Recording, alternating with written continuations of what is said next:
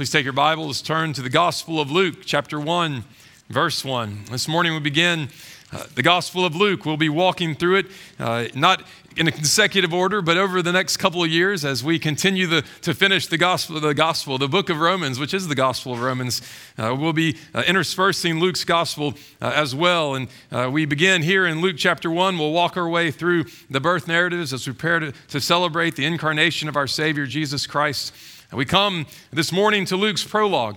Uh, his introduction uh, to his gospel, his introduction is telling us why it is that he writes this book and its meaning for us. Let's hear God's word. Luke chapter 1. Luke writes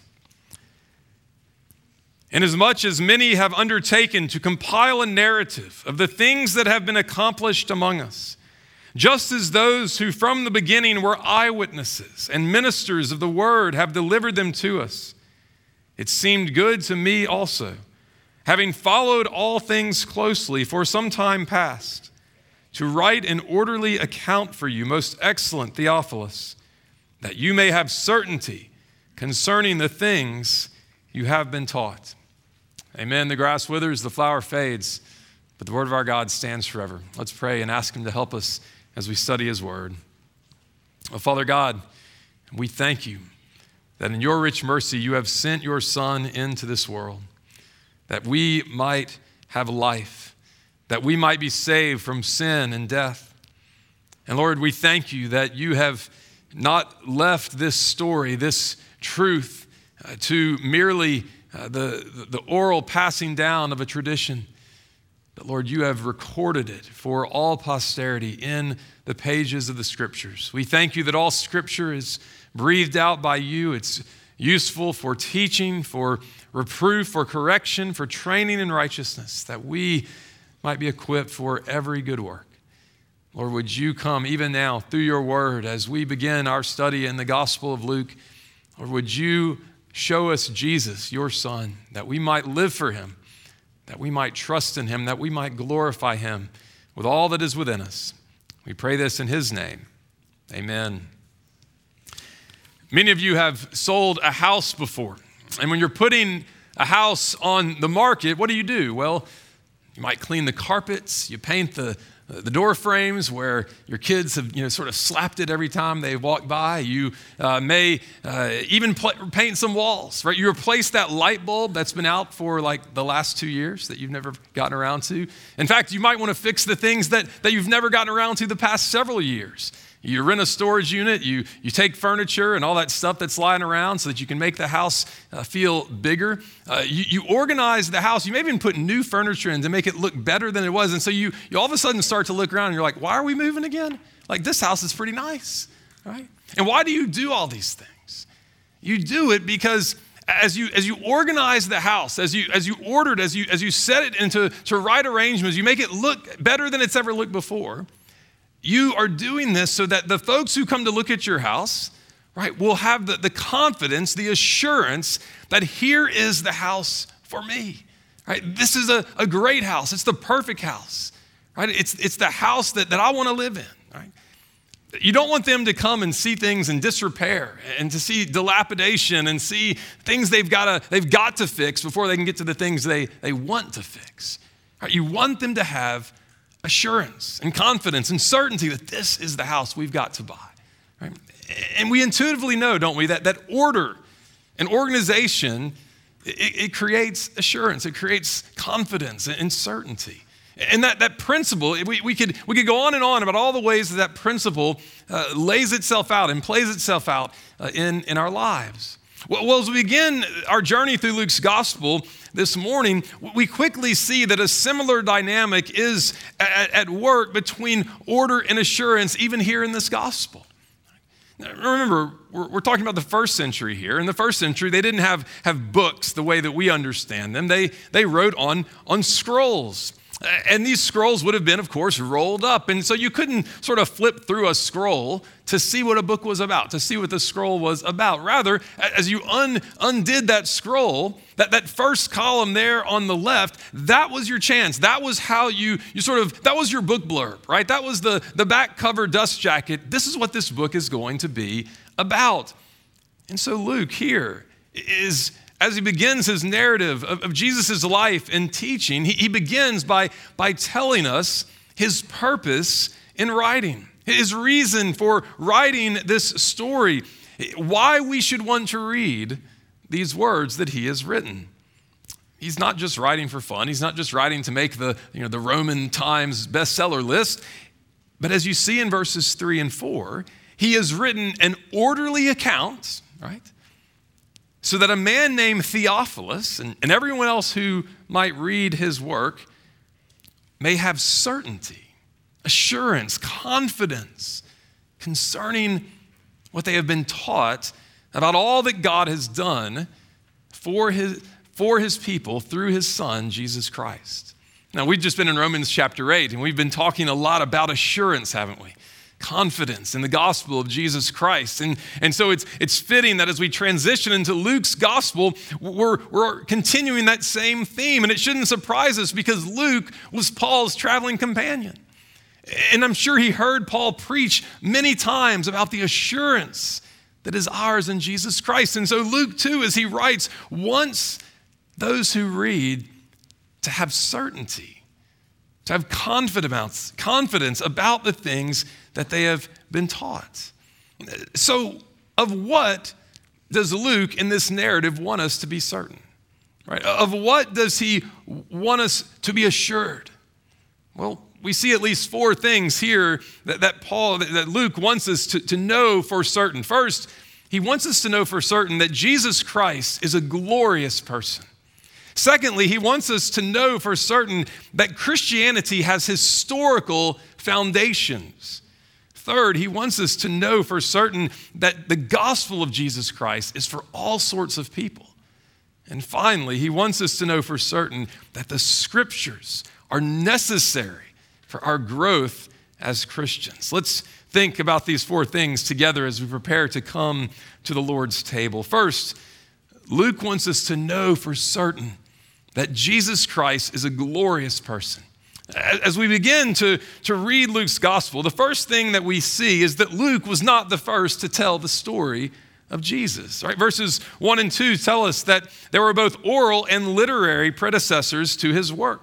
It was the apostles in particular that he's referring to there in verse 2 when he, he speaks of those who from the beginning who were eyewitnesses, ministers of the word. These were the, those who orally handed down the stories about Jesus. But very soon, people began to write those stories down, didn't they? And so he says, many have undertaken to compile a narrative of the things that have been accomplished among us.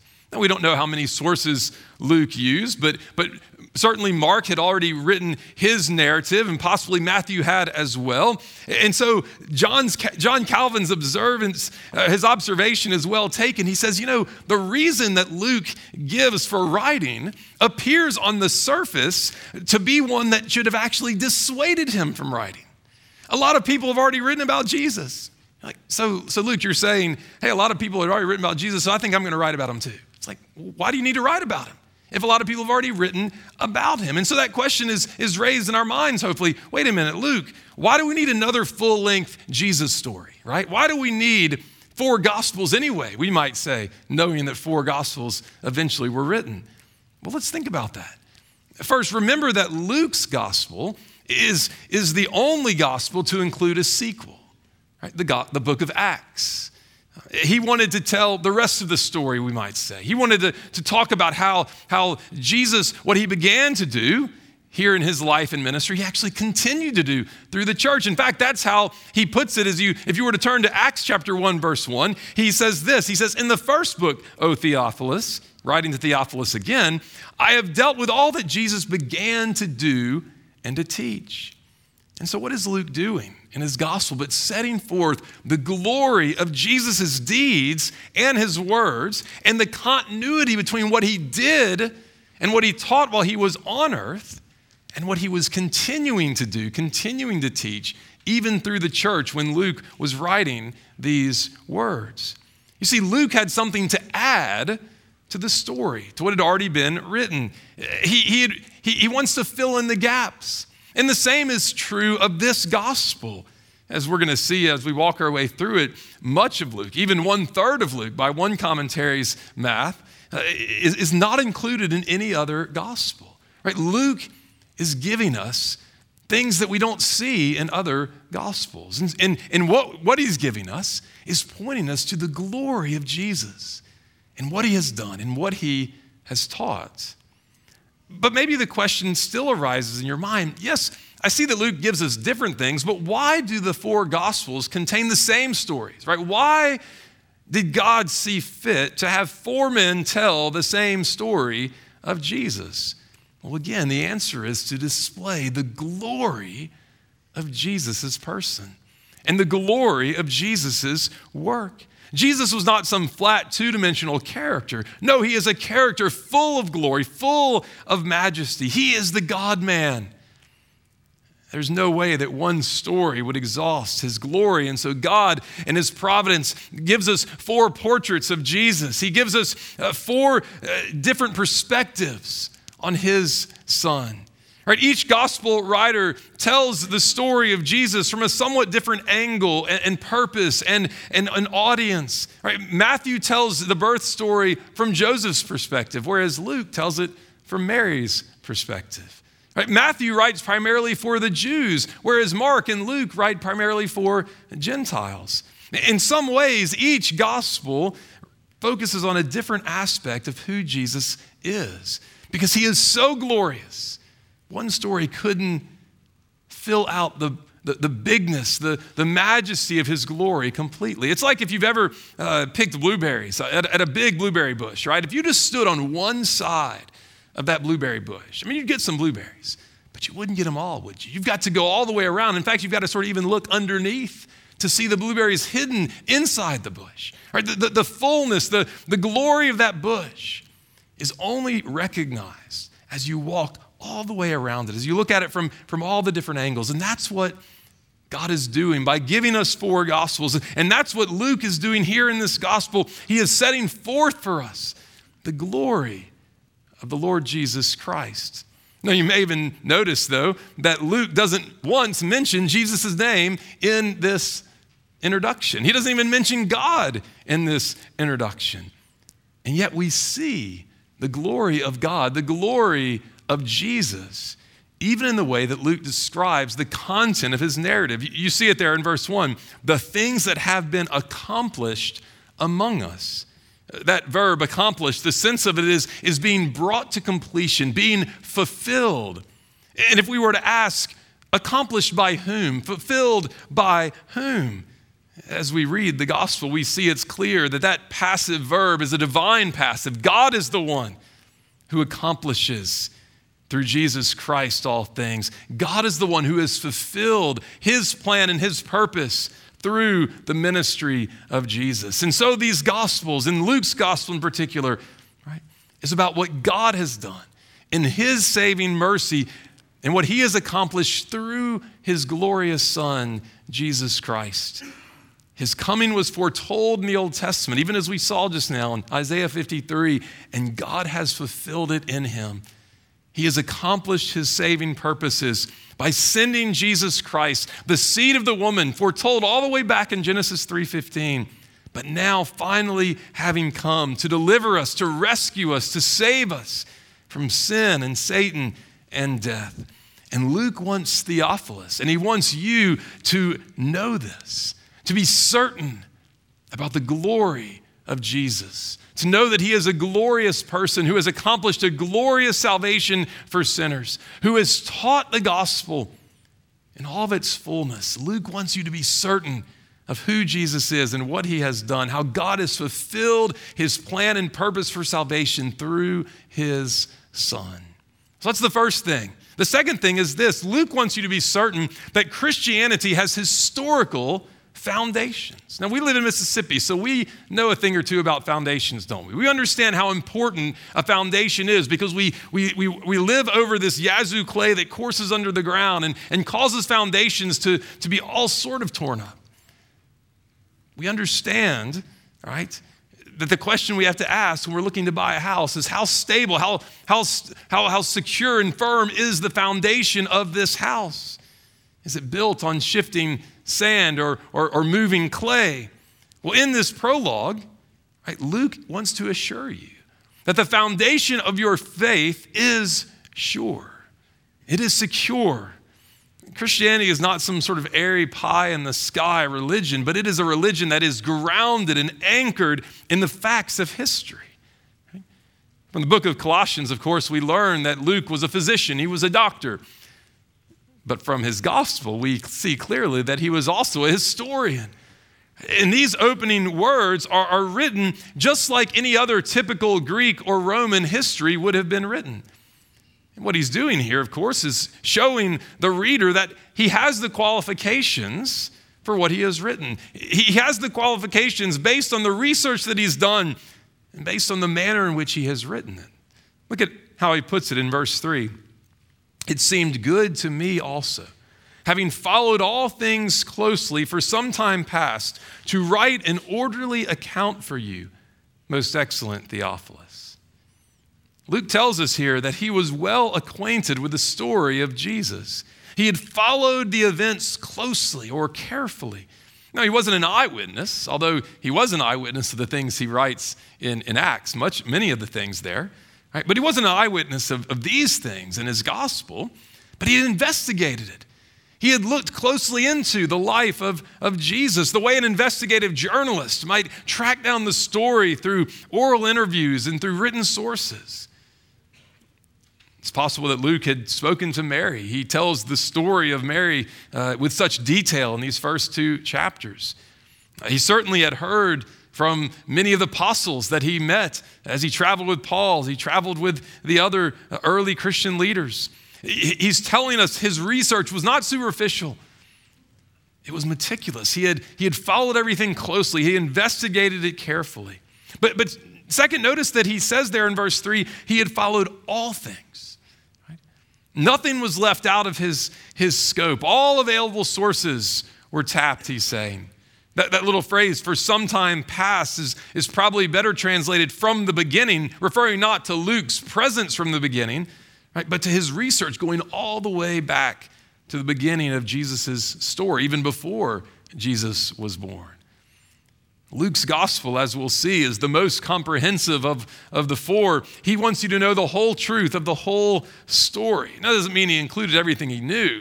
You remember that John in his gospel writes toward the end, there are many other things which Jesus did, which, if they were written in detail, I suppose that even the world itself would not contain all the books. And Luke would say, Amen to that. But what he's given to us is material in which he's left no T uncrossed or I undotted. Right? Luke has, has followed all things carefully and closely. And then the last thing we see there in verse 3 is that he's written an orderly account. He tells the story not haphazardly, but with an intentionality. As my mom would say, he, there was a place for everything and everything was in its place. Can't tell you how many times I heard that growing up. Right? That's what Luke is doing.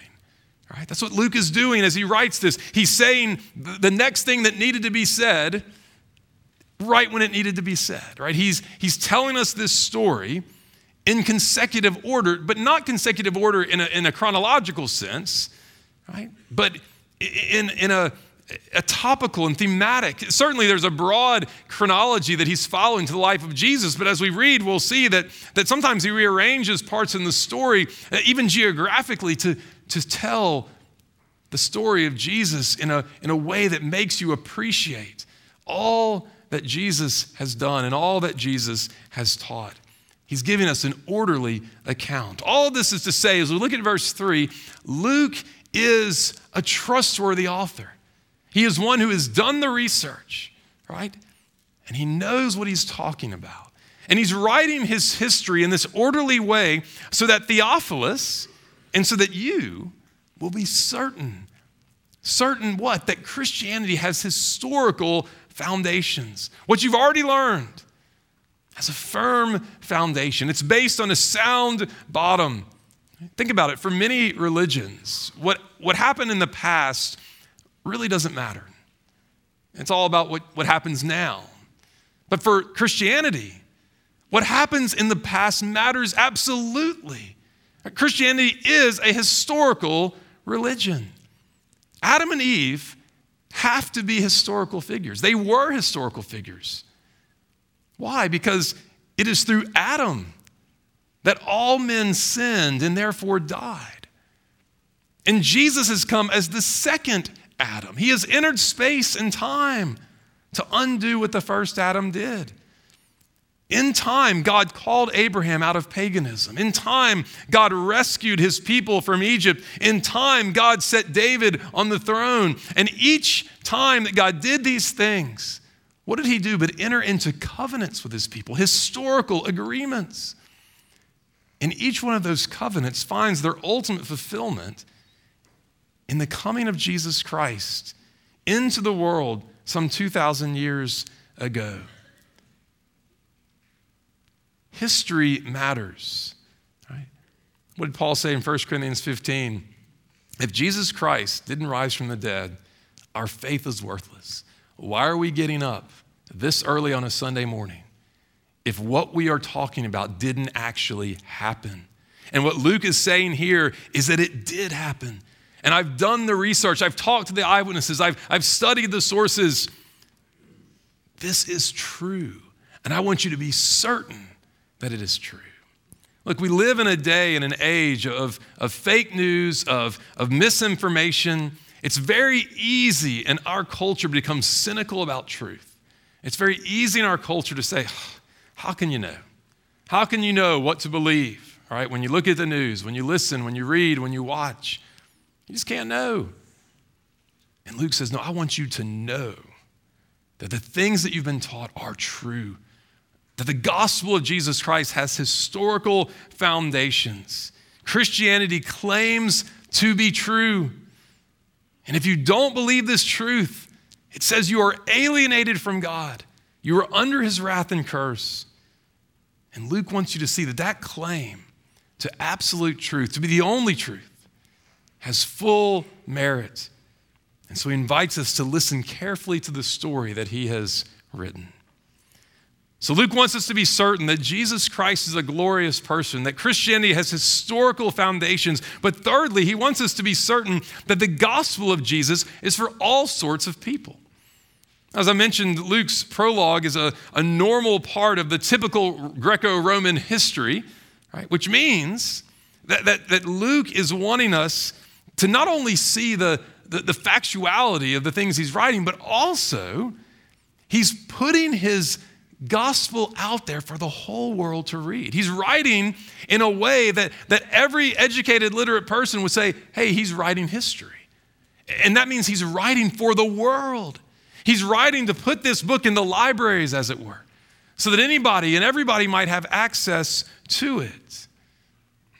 And that reality the fact that Luke writes the way he writes as he starts his gospel and therefore situates his gospel as not just something for Theophilus, but something for the world, right? For public consumption.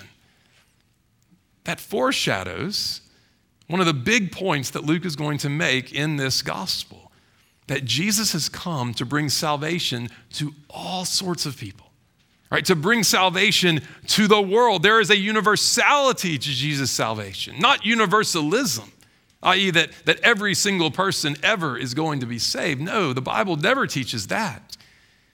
But what it does teach, and what it teaches particularly in Luke's gospel, is that there is a wideness to God's mercy.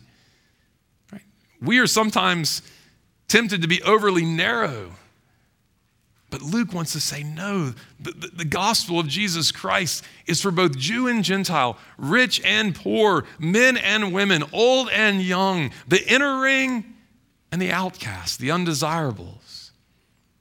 Now, as we walk our way through Luke's gospel, we're going to see that he, he focuses particularly and often Uh, on the fact that Jesus has come to bring salvation to those who are of low social standing, to those who are uneducated and illiterate, to those who are, are poor, who are irreligious, right?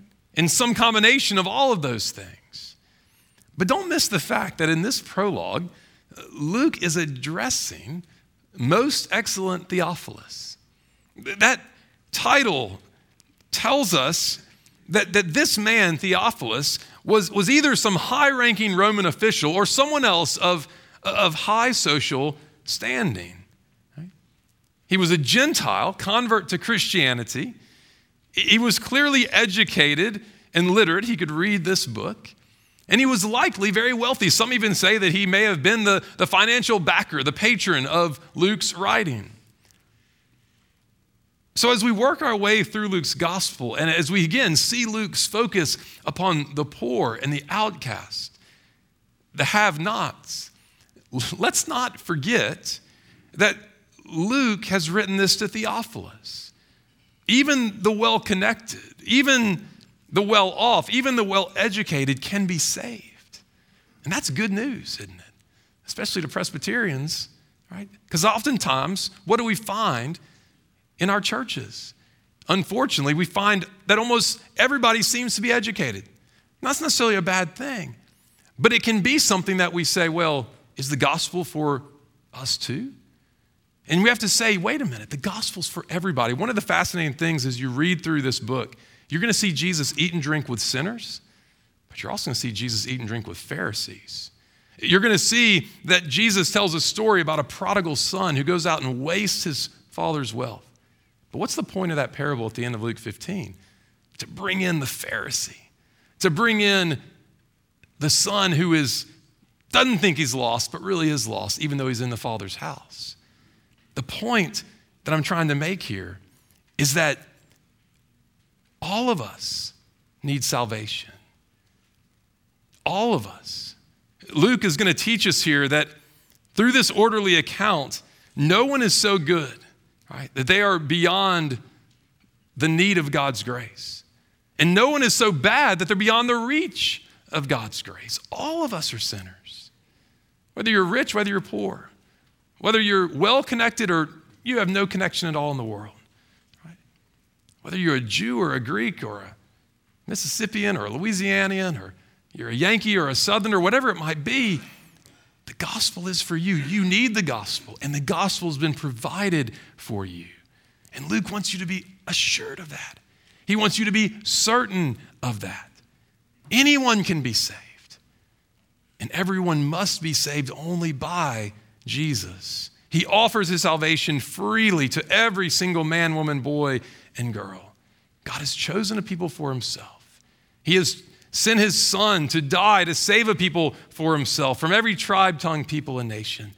And brothers and sisters, this is good news. Wherever you might find yourself, whoever you might be, wherever you might come from, what blessed news it is to see, even through Theophilus' mention, as this Gentile who happens to be someone well connected and well off.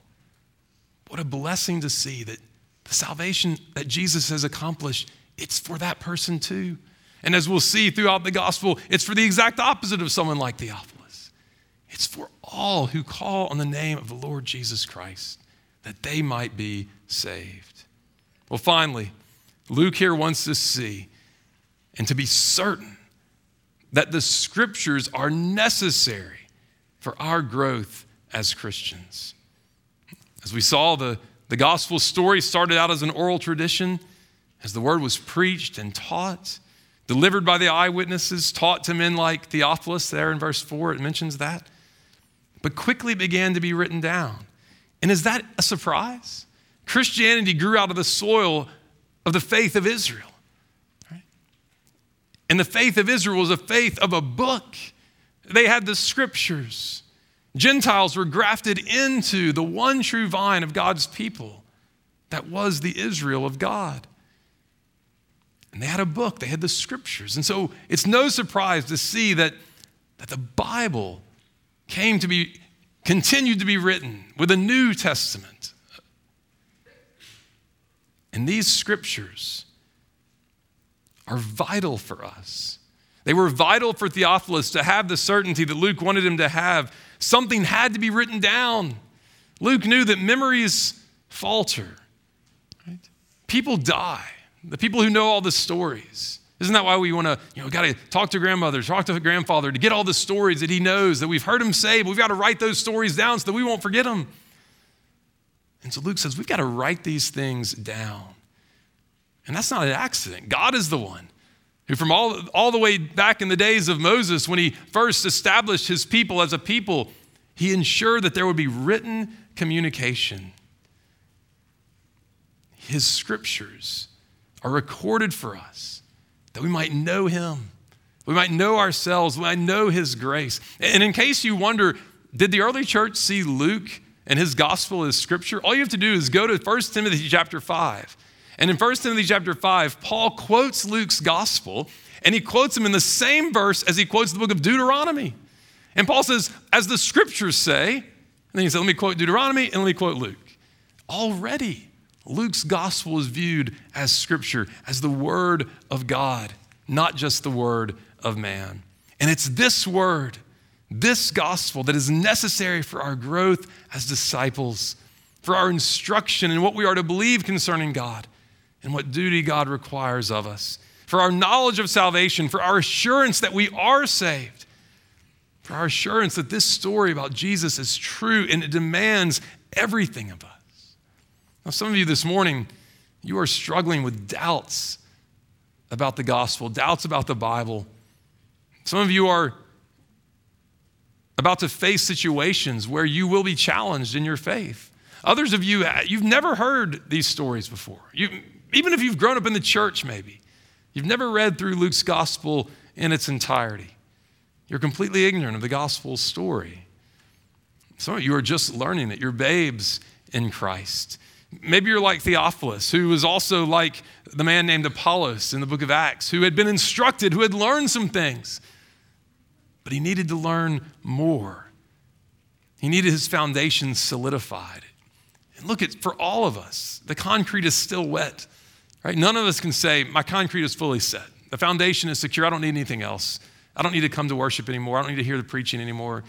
No, the scriptures are necessary for us from beginning of the Christian life all the way to the end. All of us need to read, to study, to remember the scriptures every single day. We need to gather together with the saints on the Lord's day to hear the word of God read and preached. We need to invite others, even as Luke is inviting Theophilus to read, to be assured that with the things I've been taught, that they are true. And so, you, I encourage you, invite other people to church. We don't often say that, do we? But we ought to. Who have you invited to come and hear the gospel story in the last month or year?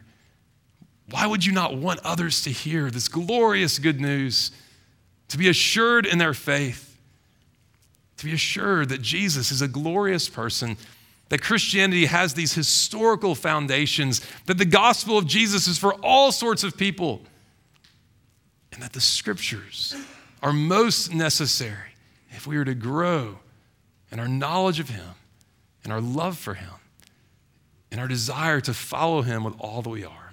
Let's pray together. Lord, we thank you for your word. Lord, we thank you that it's even for the likes of us, sinners though we are, no matter what our background Lord, you have given to us a glorious salvation in the glorious person of Jesus. And Lord, we thank you that you have given to us your word.